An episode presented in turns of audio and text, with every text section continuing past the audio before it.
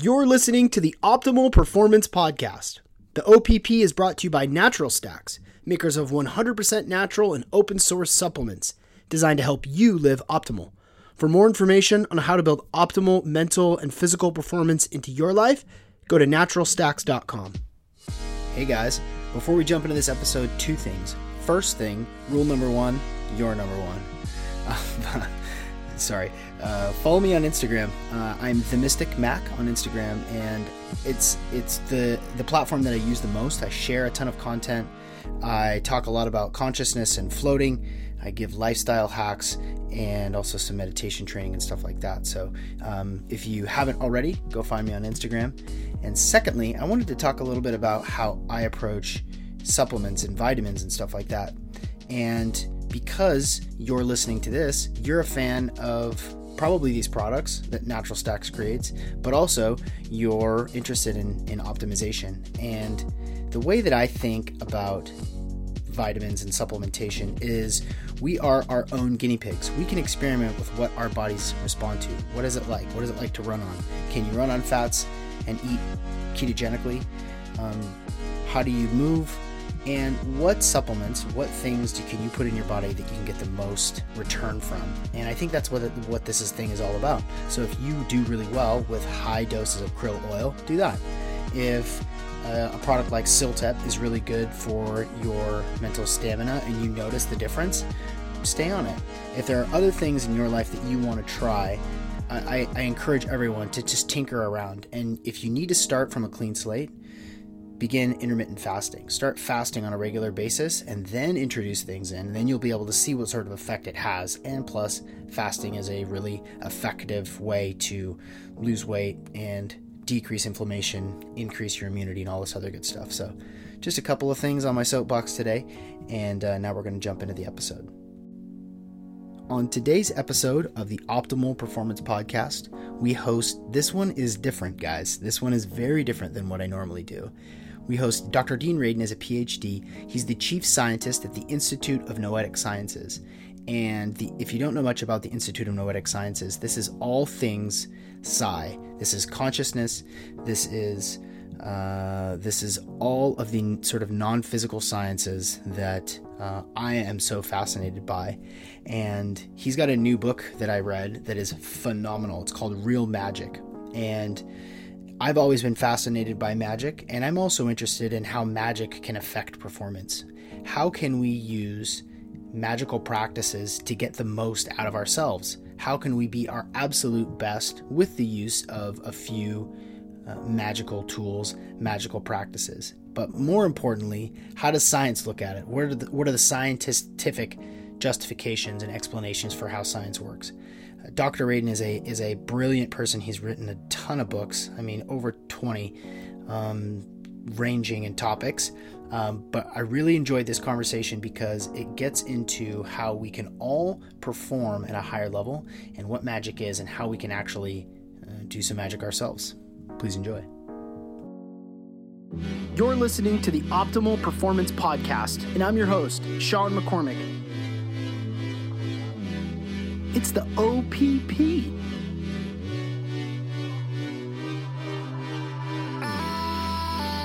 I'm a performance coach, a wellness entrepreneur, a blogger, a speaker, a biohacker, and it's my privilege to bring to you the leading experts in the field of performance.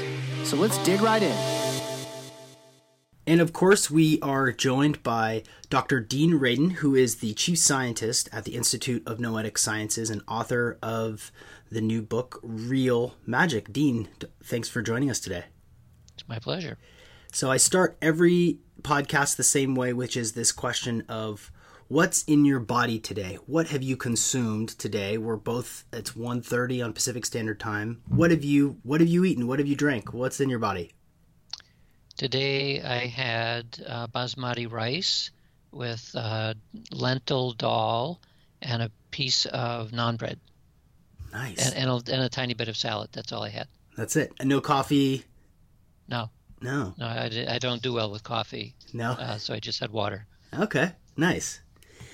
So this is going to be a you're you're a you're a fairly unique guest for this podcast. You know, most of um, most of the guests that we have are about performance in its most traditional sense. But because I'm running the show, I get to pick whoever I want, and I I was really excited to have this conversation because um, the book is fascinating and in in really it's about science. It's not really about magic. And that's and, right. And I would really love for you to sort of give us a a short synopsis of what the book is about, and then we can sort of launch from there. Tell us about real magic. So, what the book is about is, in a sense, the astonishment from a scientific perspective that magic is real. Right? Magic is not supposed to be real. It, it's fine in entertainment, it's okay in fiction, uh, it's fine on the stage when it's an illusion.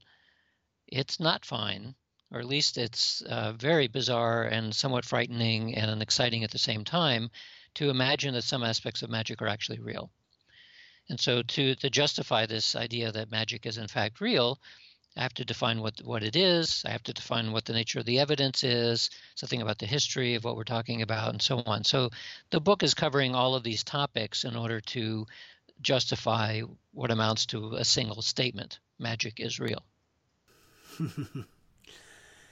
And how does how does magic or or the perception of magic influence or how can it influence um, people's performance?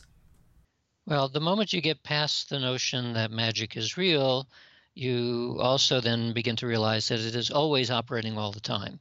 It, it's not as portrayed in fiction where you need a special magic wand or a special uh, chant or something like that in order to make it happen. It's not coming out of nothing.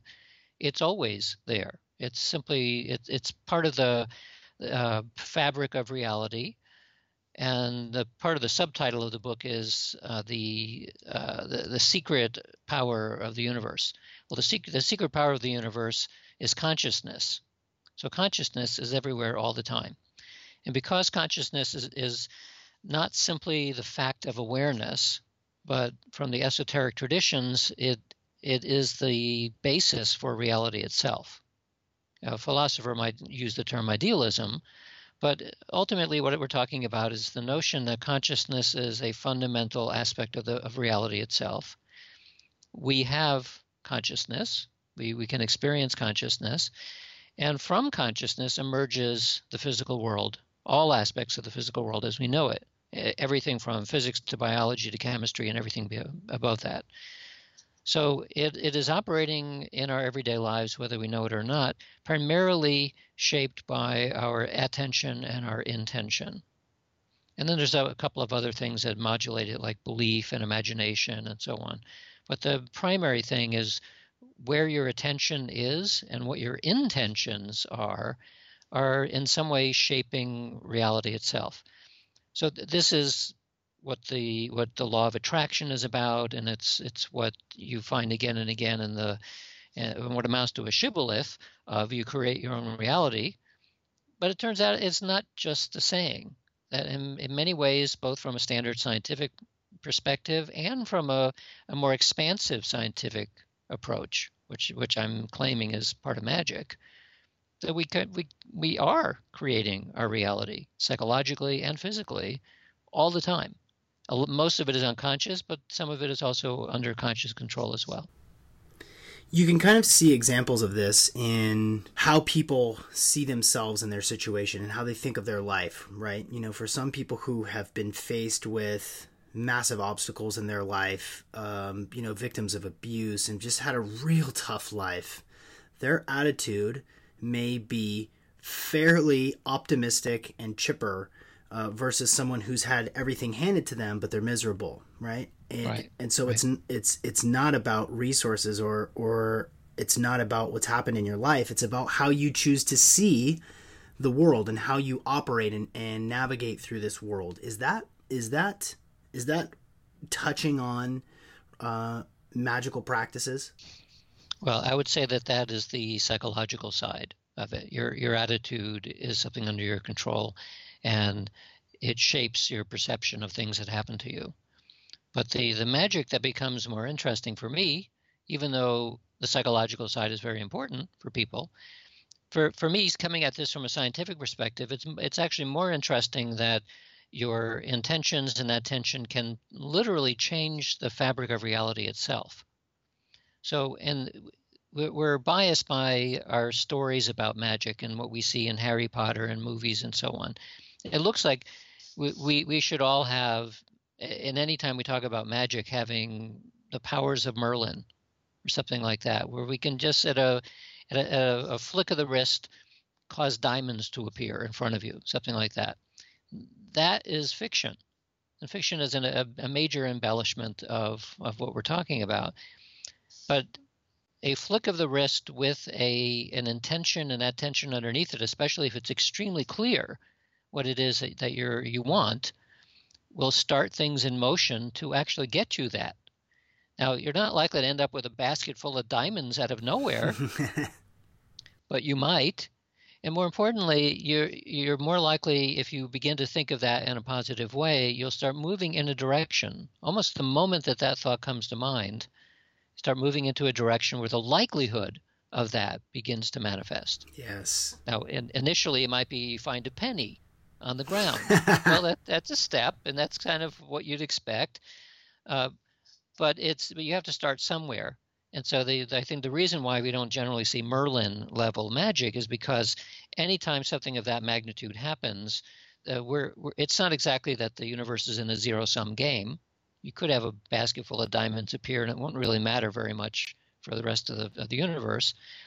But there's a lot of inertia in the universe, and there's an enormous amount of inertia among people's expectations on Earth. So if, if you were aware of somebody who was dreaming about a basket of diamonds, and sure enough, they then show you, here's the basket of diamonds I got overnight, that's now going to interact with your intentions and attentions and perhaps millions or billions of other people's.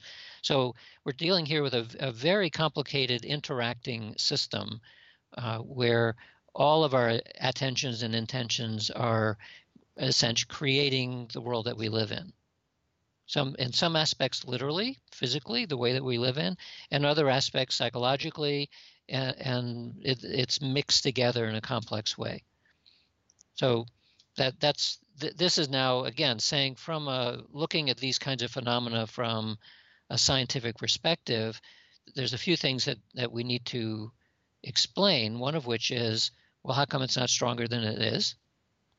Because it's not very strong, except for very talented people, and there are very few of them.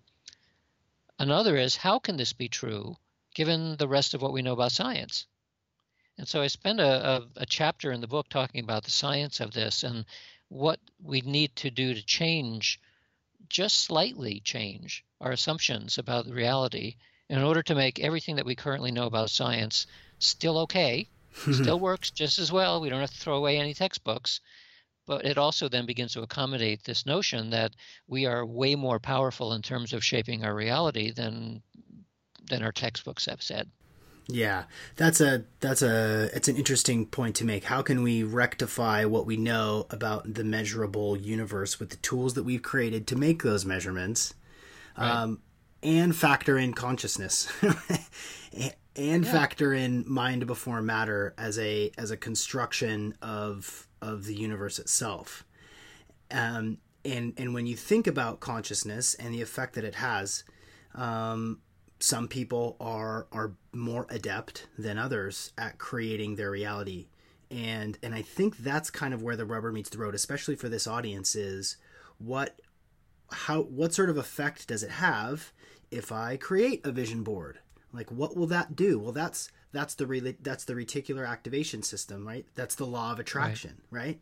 yeah and yep. in, in my in my world as a coach um there's something very, very powerful about stating your intention, about activating that part of your brain that says, okay, now that I know where I'm going and I know what I want and I know what my intention is, I'm now open to receive clues and to uh, to to march down the path of manifesting exactly what I've what I've pinpointed. And mm-hmm. I'm an I, I'm an N of one, and my clients are cases too. But I I wish I could show my vision board that I did 2 mm-hmm. years ago and the spe- the specificity of the things that have come true. And I need to do it again because it's it's happening too quickly. I need to I need to update it. But I think when you when you think about the law of attraction, when you think about consciousness and the and the role that that plays in actual manifestation, um, that's a tough thing to measure, right? Well, yes and no. So the it, it's true that uh, you want we want to get a sense that this is really real. It's not just a psychological trick that we're playing. And so the, the way that we know whether these things can exist or not is to go into the laboratory. So we, we, we look at the effect of attention and intention on physical systems in the laboratory under controlled conditions. So th- this then is where the this the psychic part comes in. It's the this is what parapsychology as a discipline has been studying for about 150 years. And so there's literally hundreds of published experiments looking at the, the, the role of intention, attention, and looking at uh, what are the limitations on perception through space and time, uh, the role of uh, intention on bodily health, both yours and others at a distance, and many other phenomena like this. So the reason why I'm able to say with some confidence that magic is real is because I need to define what I mean by magic. And when I do that, you'll see it's immediately equivalent to what we've been studying in the laboratory. Hmm. We have high confidence from what we see in the lab that this stuff is real. So, what is magic? Magic consists of three practices. One is divination. So, it's, it's tarot cards, it's mirror gazing, it's anything that is used as a technique to perceive through space and time. In the laboratory, we call it precognition and clairvoyance, or remote viewing and many, many experiments have been published, and I talk about some of them in my book. And in my previous books, I talk about it in great detail to, to show that we, we know that these things are real. They show up in the lab. The second category is force of will. That's where the law of attraction fits. It has completely do to do with your intention uh, manipulating the world, manifesting the world in, in the direction of your, your will. And the third category of magical practice is theurgy, which involves uh, communicating with spirits, or at least with non physical intelligences, which there's, there's a huge range of things that that might be. So in, the, in parapsychology, we study that in terms of near death experience and mediumship and channeling and a few other things. So by saying that we can study something in a controlled manner in the laboratory, the, what we generally see in the laboratory is pretty weak. These are not we're you know we're not levitating in the lab. We're seeing small effects that take statistics and lots of people and lots of repeated trials. But the advantage that you get when you do this, even though you're not seeing somebody levitate, is that you can gain very high confidence that the effects that you're looking at are real. So in in a scientific sense, it does not matter how big something is. All that matters is your confidence that the thing that you're measuring is a real thing. So a lot of I, I I, I, sympathize with people who are not scientists. They don't like statistics. They don't get into the details of these things. And so they might be saying, well, if the effect is like if chance is 50% and you're talking about a 52% effect, who cares?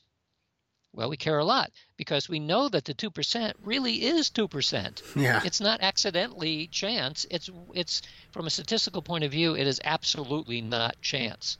Yeah. It's small. It's small, but it's a real thing. It's just like in, phys- in physics, you'd say, well, the, the charge on the electron is practically so small, though who cares? Well, you get enough of them together in the right way, and suddenly you have a power grid. So it doesn't matter about the size. What matters is that the thing exists. So we know that divination exists. We know that force of will exists. We know the theurgy. They all exist. They're they're like they're tiny little bits compared to what we see in fiction, but they're real. Right. And the moment that you accept that they're real, the next stage is to say, well, wh- how big can it get? Like, it, how does it make a difference in my life? Well, in any individual's life, we're we're dealing with the same kind of talent that you'd find in sports or in music. Some people are way off on the right side of the scale, and they're the ones who end up in Carnegie Hall and in the Olympics.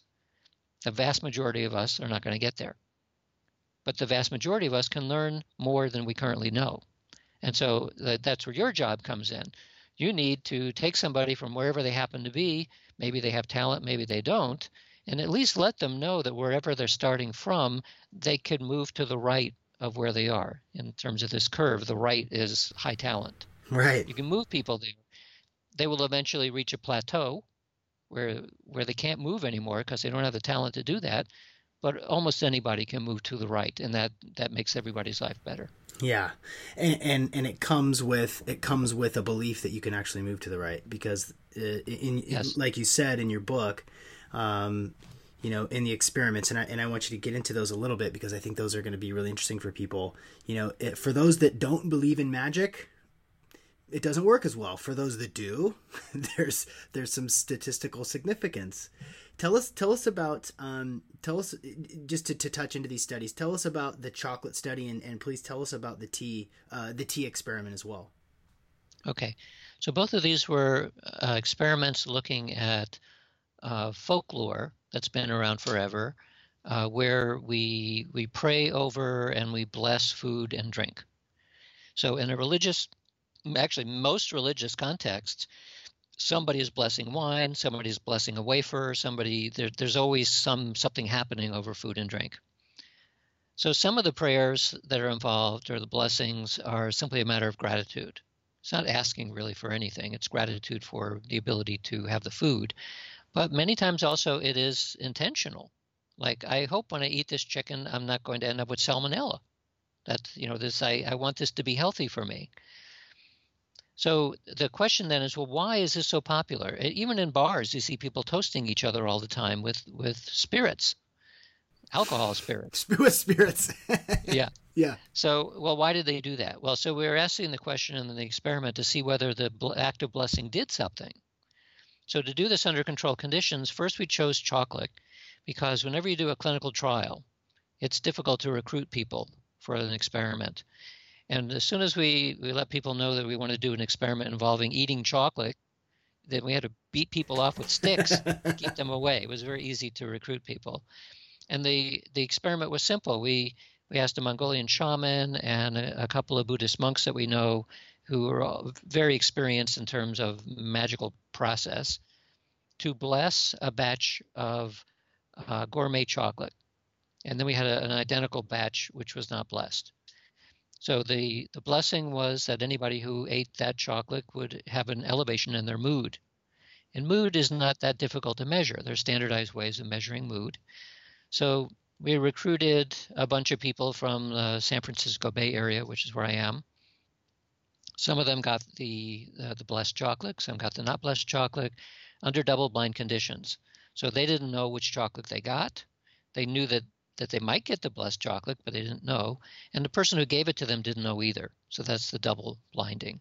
So that's to make sure that their expectations were held constant, so they couldn't be biased in one way or, the other.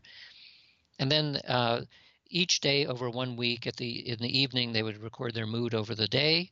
The three middle days of the week, they would eat the chocolate.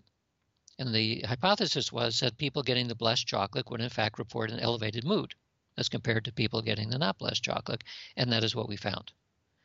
So the next stage was using tea. We used oolong to tea, uh, in in was this was done in Taiwan. We used tea rather than chocolate in Taiwan because I, I guess they don't have much. They don't not interested in chocolate so much in China. Uh, I don't. I can hardly imagine why, but that's simply a cultural thing. but they do drink tea a lot. That's the favorite beverage. So oolong tea is like chocolate in that it it has uh, mood elevation characteristics in the substance itself. So again, we use mood as a measure to see if we can push it even more through a blessing. So in that case, three Buddhist monks gave the blessing. They also did a, did an anti-blessing to the control tea. So we started out with one big bi- one big pot of oolong tea, but then separated it into two pieces. So one batch of the tea was going to be blessed, and the other was not blessed. But because all of the tea was held in the same location, we asked the monks to specifically bless the blessed tea and to anti-bless the other tea, so it would be sure to be a control. So they basically there was like a like a binding spell on it. This is not blessed. So then again, under double blind conditions, in this case, we had 100 people getting the blessed tea, 100 people getting the not blessed tea, same experimental design. Three middle days of the week, they would drink the tea. And sure enough, at the end of the experiment, under the placebo control, the placebo control is that everybody thought they were getting blessed tea. Some of them did, and some of them did not. In that case, the ones who got the blessed tea actually reported significantly better mood. So it worked. The experiment worked. There's another condition where nobody thinks that they're getting blessed tea. This is called the nocebo condition. It's the opposite of the placebo. So nobody in this condition thought they were getting the blessed tea. Some of them did, and some did not. And there you see no difference in mood. So, but what, what that tells us is that your belief about whether you're getting the magical thing determines completely whether or not the magical thing works. Right. And so we added that into this experiment because it is a long part of magical lore that for a spell or, or practice to work, you have to believe in it. And it's one of the reasons why sorcery in general is done in strict secrecy. Because the moment you tell somebody else about it, all you need is a raised eyebrow questioning what you're doing, and that can destroy your belief. Right. So spells are done in secret uh, or only under extreme high levels of trust with other people because you have to believe that the thing is going to work. My interpretation of that is that the reason is that we unconsciously can open or close our, our, our ability to accept the, the spell, to put it in, a, magical terms. Our intention and attention is strongly modulated by, by this filter of openness. So you can close it or you can open it.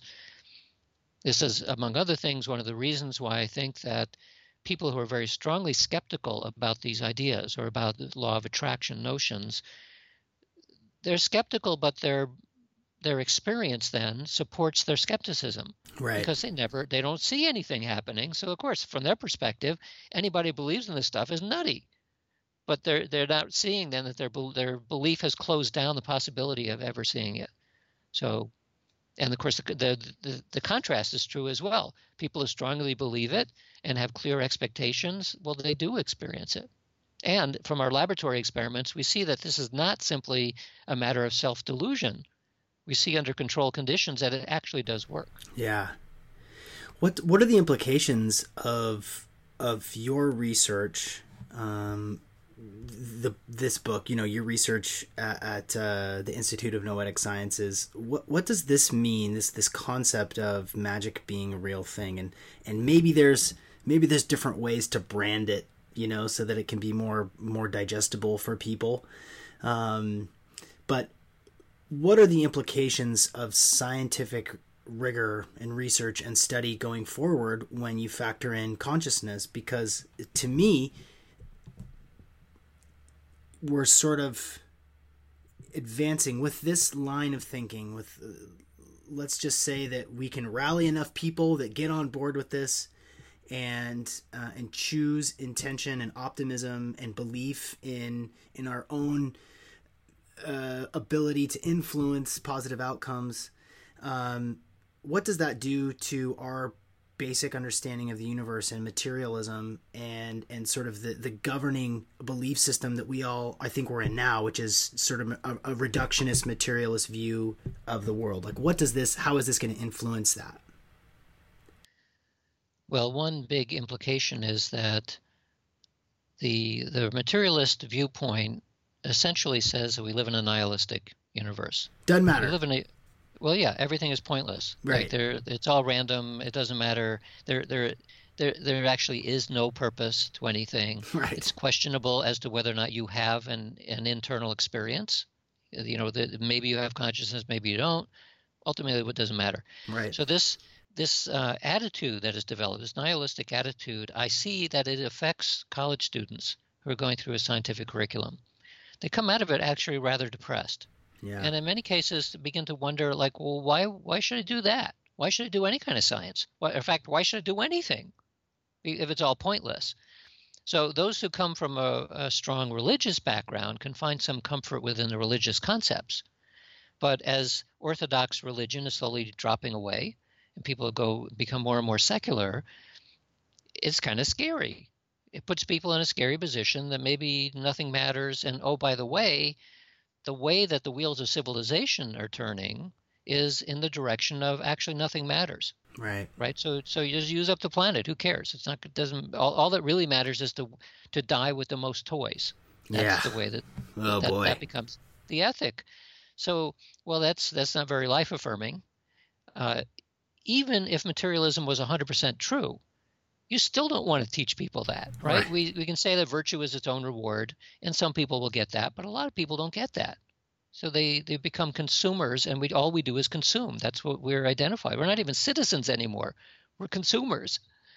So this is not to say that I'm, I, I want to radically change everything about society.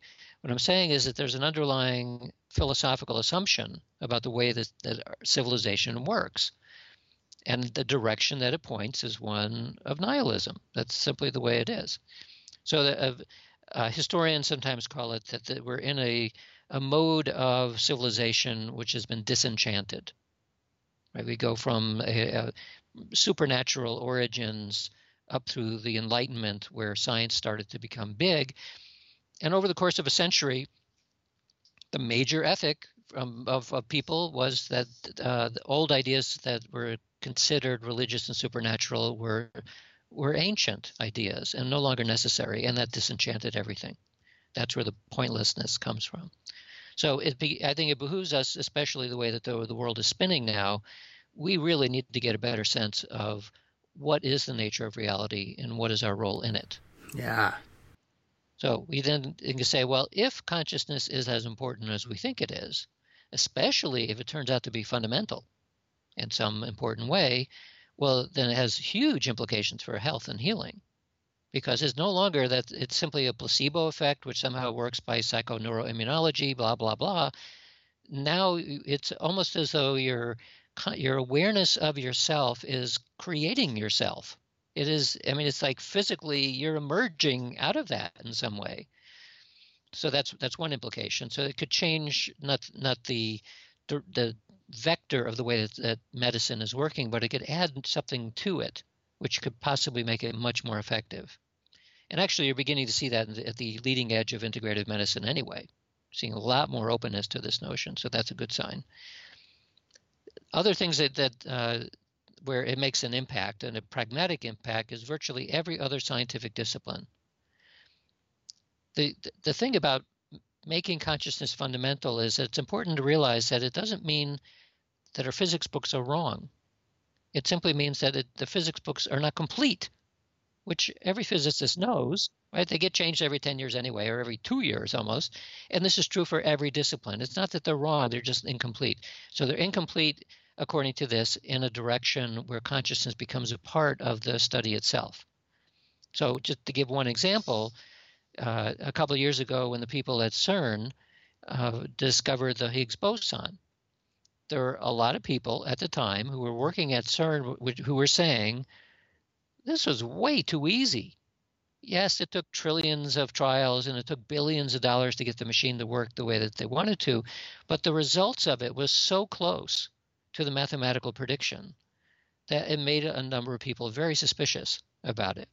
So, what is the effect of thousands of physicists whose jobs depend on finding something through an experiment involving trillions upon trillions of data points and huge amounts of analysis? Did they create the outcome? so there, there's this long thread of, of thought within mathematics and physics on what's called the unreasonable effectiveness of mathematics and the physical sciences. it's unreasonable because we, from a, to take from a materialistic point of view, you have three pounds of tissue sitting inside your skull. Somehow, the three pounds of tissue came up with mathematical formulas, which are basically just symbols, which describe the workings of the physical world as best as we can tell to 12 decimal places. So that's unreasonable. How how is that even possible that we can describe what's going on at, at 45 parsecs beyond Pluto in, in such high levels of confidence? Well, one possibility is that part of us is creating it. Right? We, we the, the three pounds of tissue is not the thing itself. Yeah. Our consciousness is associated with it, and it happens to be a hunk of matter which is particularly well tuned to for consciousness to manifest in a localized way. But that's not where the consciousness is. It's it's it's simply it's like everywhere for one thing, and we get the impression because we're embodied that it's some, we're making it somehow. But this other way of thinking of it saying, no, the consciousness were there first. And when we come up with ideas, especially mathematical predictions, which are extremely precise, we have a very clear affirmation. We're going to spend tens of billions of dollars and we're going to put thousands of people who work for many years, all with the same very clear intention, and they find it. so, it sounds like, you know, uh, so, yeah, it sounds like magic and sigil work. Yes, that's exactly what it sounds like when, when you put on this slightly different hat.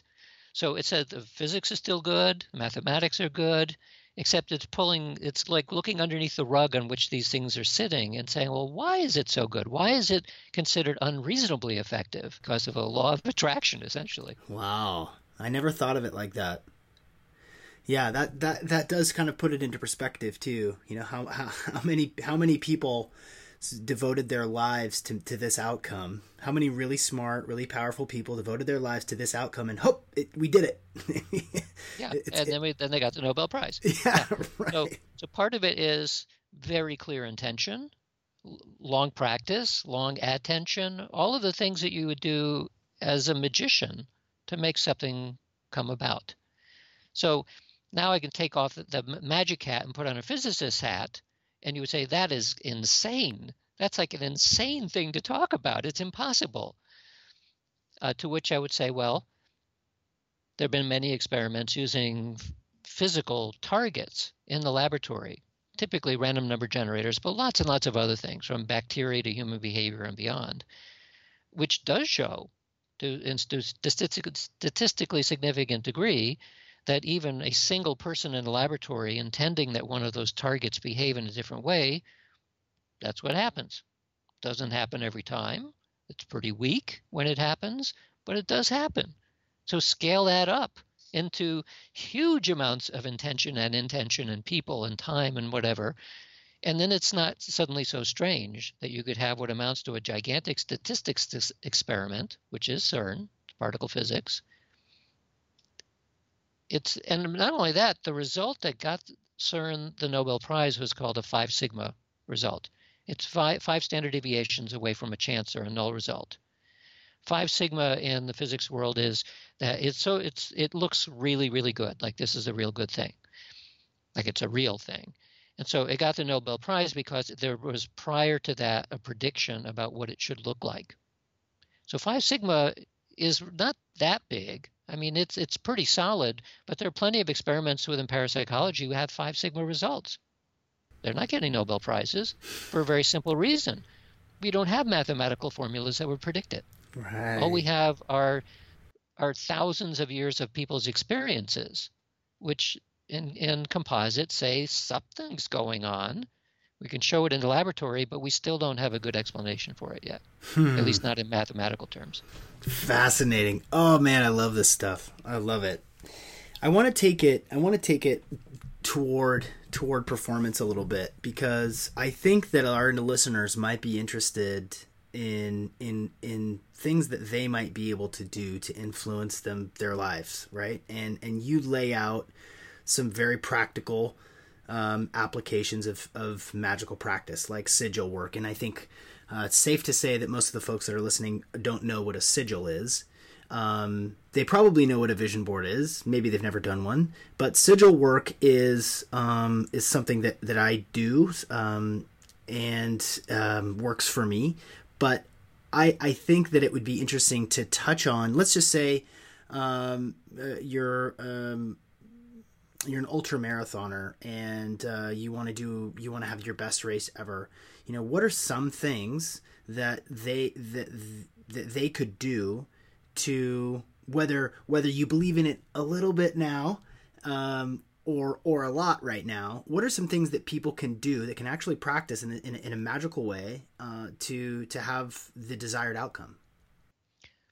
Well first of all thinking of it as a magical practice for some people it won't work because right. they won't be able to get, they won't be able to get Harry Potter out of their heads. You're right. And, and so a little piece of their mind is thinking this is stupid. And if you're doing something with that in your mind, just don't even bother.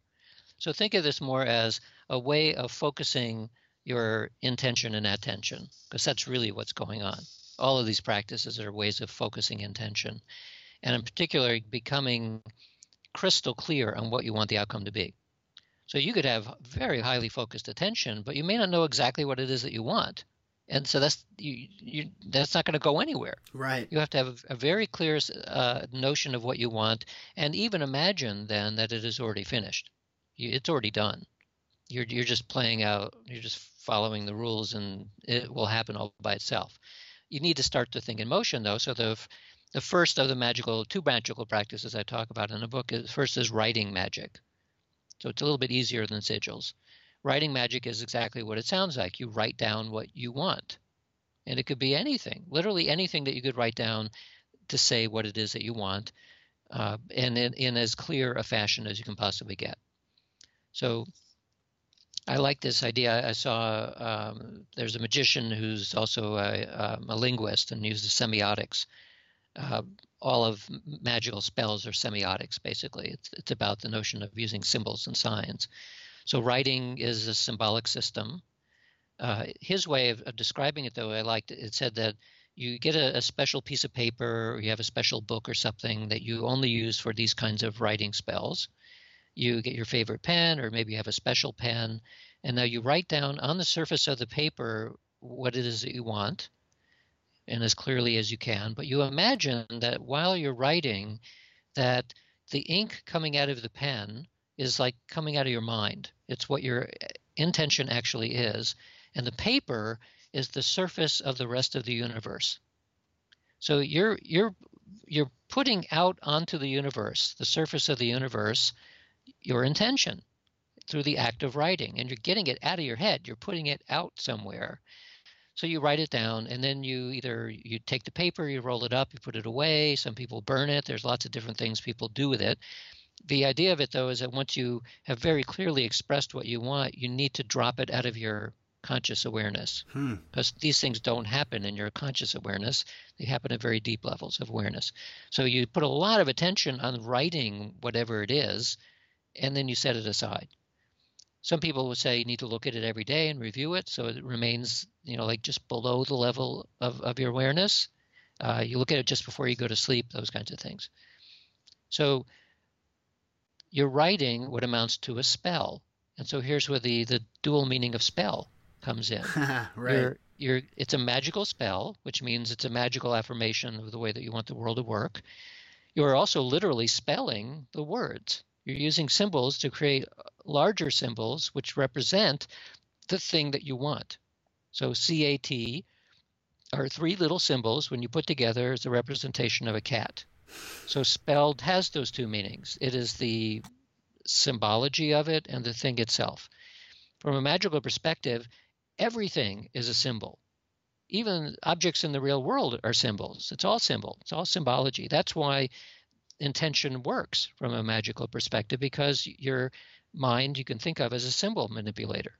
You manipulate the symbols. The world has to change because that's what it's made out of. That's the, that's the idea. So the only difference between uh, ma- writing magic and a sigil is that when you you you take a phrase of something that you want, you take the first letter of each one of the words, you then take those letters and you squash them together into a shape or a symbol and it, it could be an abstract thing. You will know what it means because you made it, but maybe nobody else might know what it means. So, in some respects, a logo, like an abstract logo, is a sigil. Right. It's it's it's a symbol for the thing, whatever it happens to be. The difference now is that the act of drawing has two meanings. You draw the sigil, and you are drawing it towards you.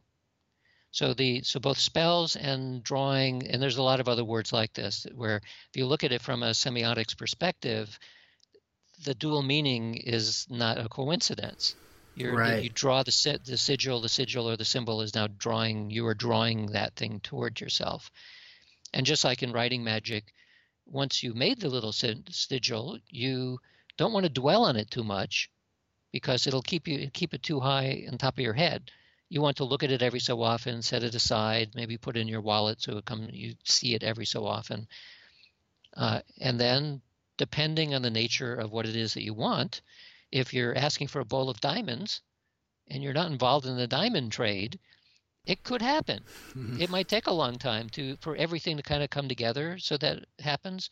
But if you do something simpler, like I find a penny or a nickel on the ground tomorrow, that is much more likely to happen. Yeah. And I know that it, it does happen. Essentially, you're what you're doing is is creating a synchronicity. Right. You're creating a meaningful coincidence in time. By the same token, every time we do an experiment in a laboratory, even under controlled conditions, that is a synchronicity. It's a controlled synchronicity. Right. So that's why I have, have some confidence that uh, sigils, writing magic, all of those spells are ways of focusing your intention in a clear way, and you start something in motion.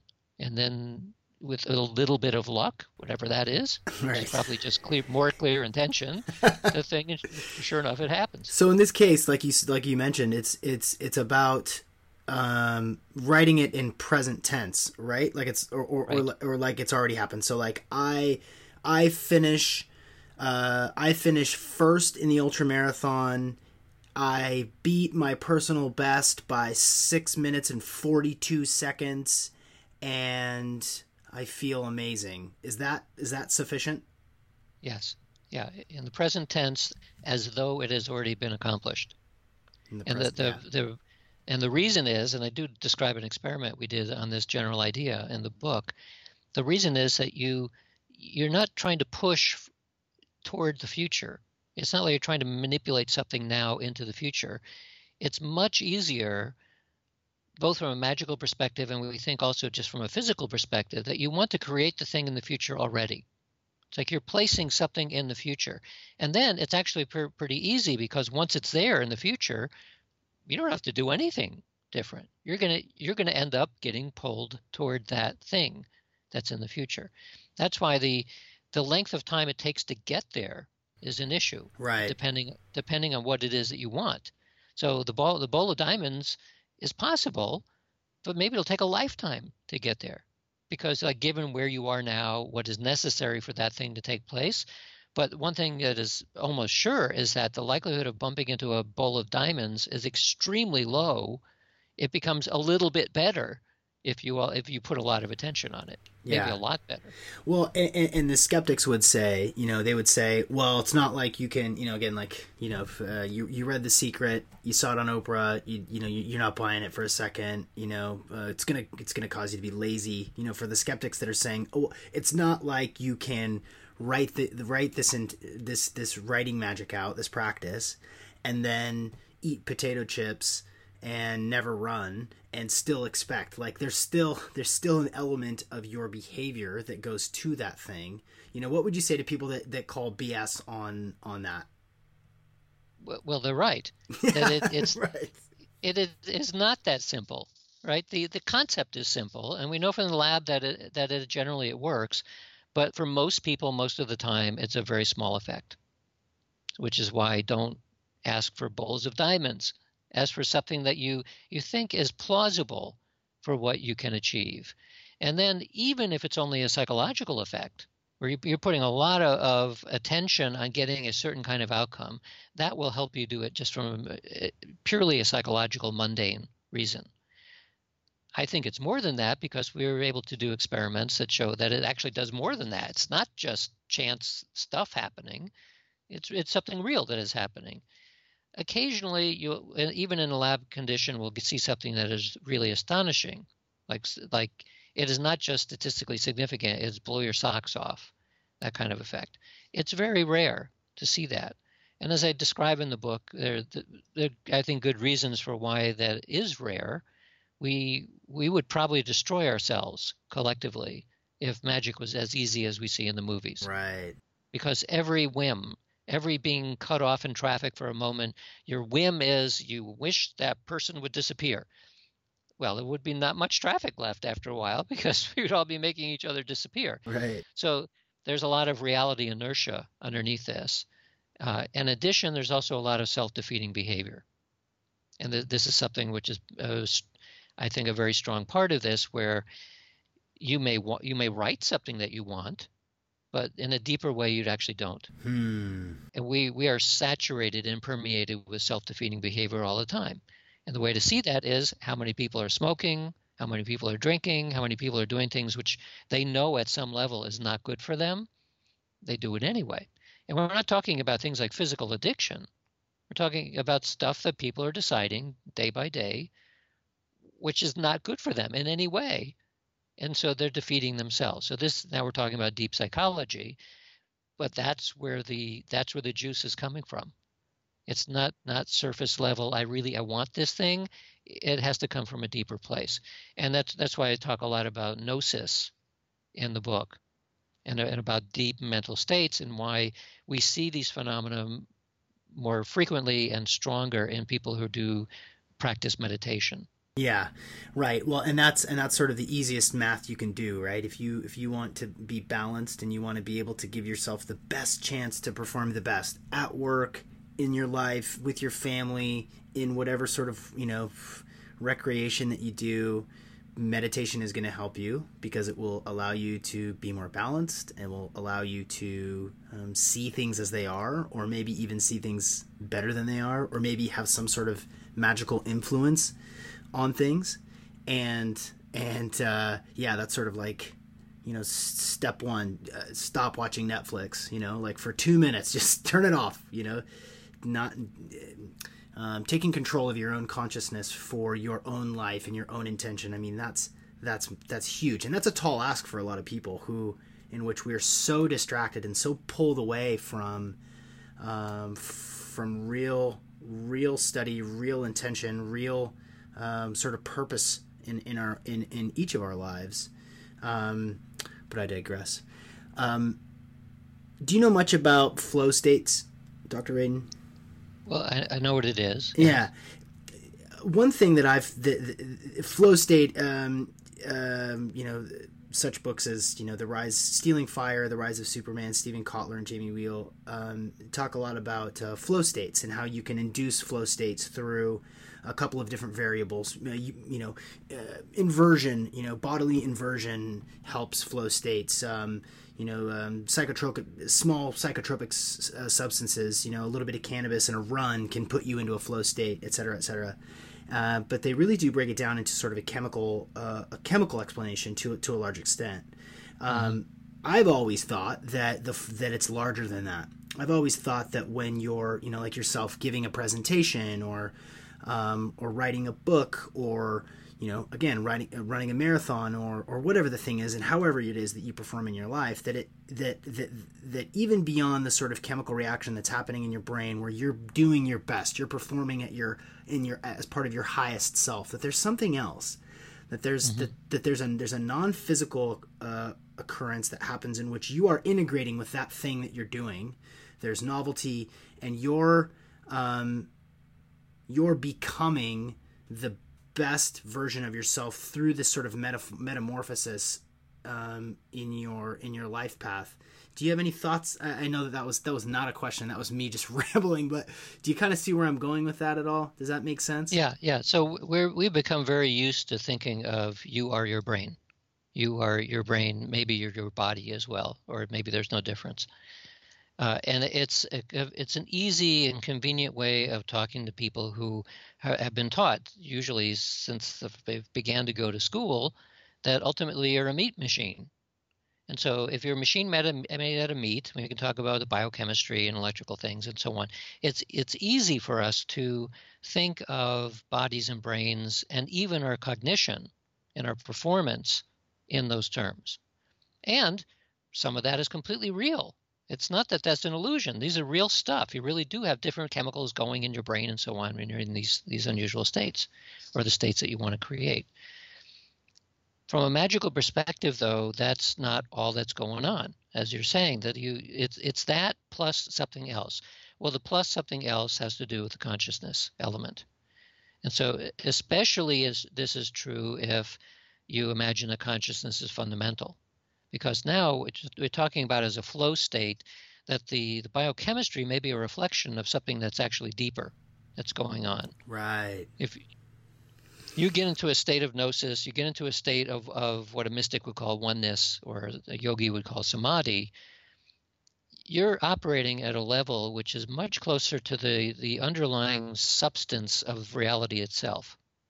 And so maybe a flow state sometimes is described as blissful well, it's not a coincidence that meditators will talk about they can recognize when they get into a state of samadhi because it's blissful and they start seeing light and they they do all of the things that a yogi is describing typically not within within movement. They're not moving as a result although they can be. That is a flow state. And now it's purely consciousness. It's a different level of awareness so the flow state that a, an athlete might strive to get into yes some of it is body related but you could almost i almost think of it then as the using the body as a moving meditation yes it's a way to get everything into alignment in such just such a way that it's not the mind per se, it's your consciousness that is allowed now to go to a level of depth where it can sense what is actually happening. Yeah, just sort of the chicken or the egg thing, which came first, right? Yeah, in this case, we're saying consciousness is came first. Yeah, right. I, I just picture I picture like Sufis, you know, spinning the whirling dervish that spins to get into a state that brings them to this this that elevates their their levels and you know connects them to the God within them, right? In Sufism, right? You know, this sort of like um, and this inner this inner God self that you can connect with by spinning. You know, like the, um, can you do that by catching a wave? I think so. Can you yeah, sure. Right? Can you do that? You by... can do it. You could do it playing golf. Right. Yes. Right. Any any intentional movement act is a kind of a meditation. Uh, golf is probably one of the uh, a good example of this because it's it's not like running. You're not spending a huge amount of energy. You're spending a huge amount of attention on what you're doing, and it involves movement. And then the game is completely psychological from that point or go beyond that it's like it's completely a consciousness game really. Right. The psychological games that players play off against each other to try to make the opponent not quite as good as they would ordinarily be that's a psychological game. But the from the inside of the person who's playing the, at the top of their form it's all about consciousness. Yeah. And they, you even hear stories like in michael murphy's book uh, golf in the kingdom. Right i'm familiar. about, but yeah, so these these stories are basically that you you hit the you you have a, a, long putt and you hit the ball and it doesn't seem to be going the right direction. But if you're in alignment with exactly what the goal is, the ball will turn and the ball will simply go right into the cup. You know, you and you it's not like you made it happen. It just it happens because that's what has to happen. Yeah. Like you you visualize that this has to occur and the universe will obey. yes. What have we left out in this conversation that, that you think is worth noting? You know, for for people uh, for people of the of, of the, for our listeners that that I've touched on a little bit. Like what what do people what's a what's a key point that people that everybody should know about about real magic? You should go to realmagicbook.com. Yes. Uh, you, you you could buy an ebook or a paperback, but the uh, audiobook I think has has been received best. It's partially because I was had the opportunity to choose the reader, the voice artist. Yeah. So I chose the, the voice artist who reads the the books for the Dan Brown books, the, the fictional books like Angels and Demons. So he he's an expert at doing the, these voice readings. Uh, he's the kind of guy who could read the phone book and you would just listen uh, uh, rapt with attention to the phone book.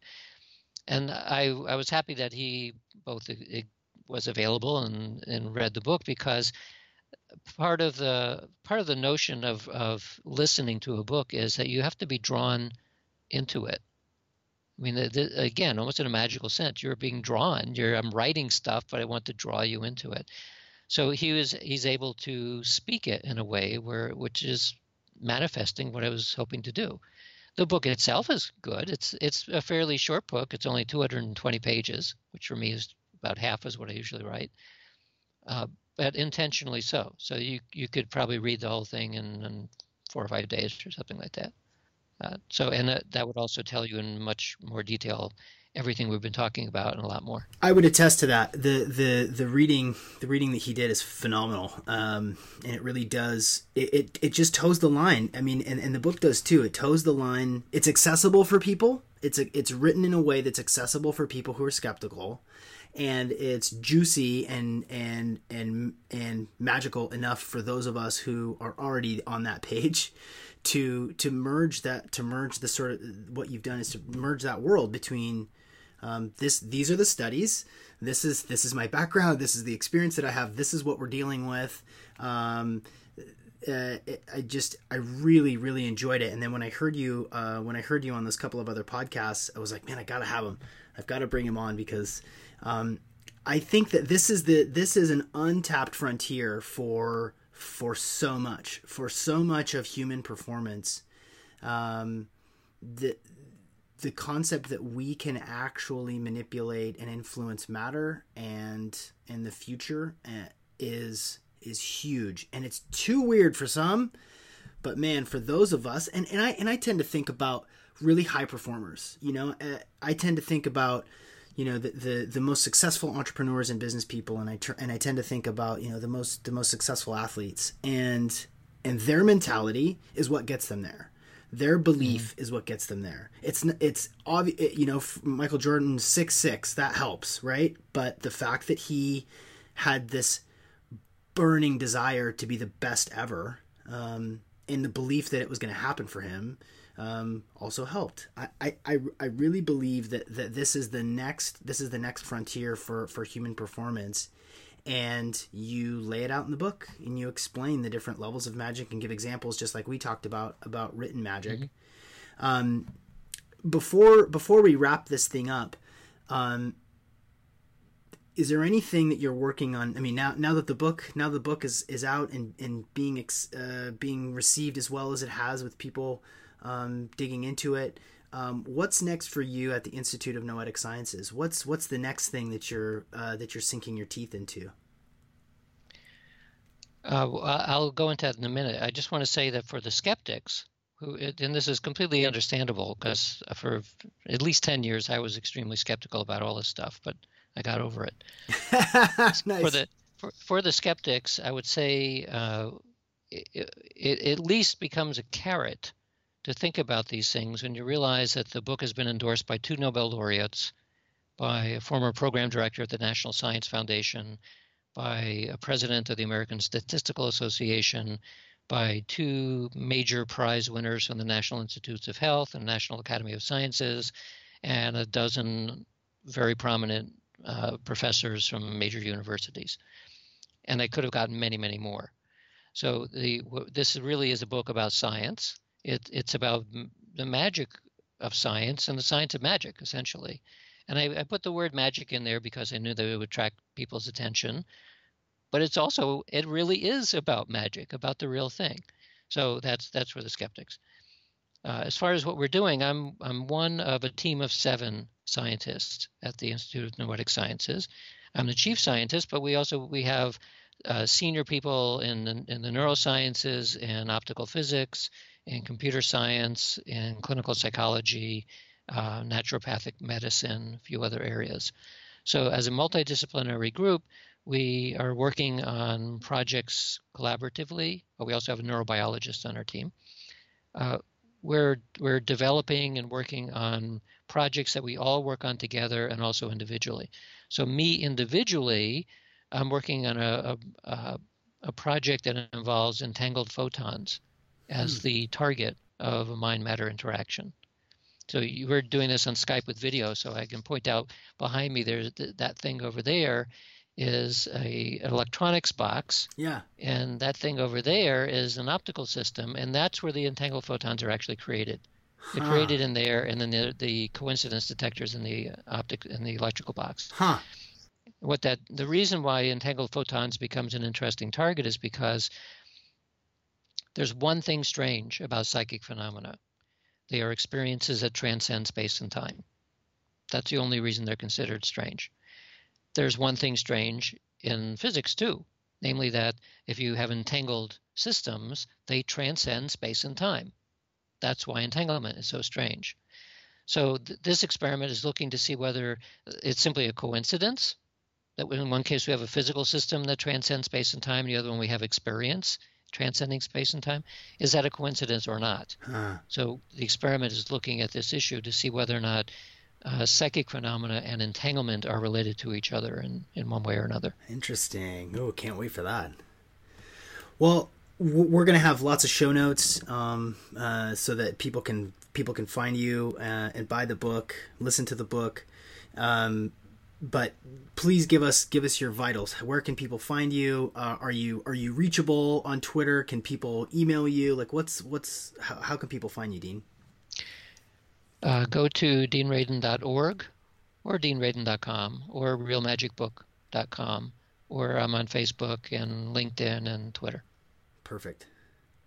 Well, uh, Dr. Dean Radin, thank you so much for having uh, for having this conversation with me today. It's been fascinating, and I know that uh, our listeners are going to dig it. Thank you. It's a pleasure to be here.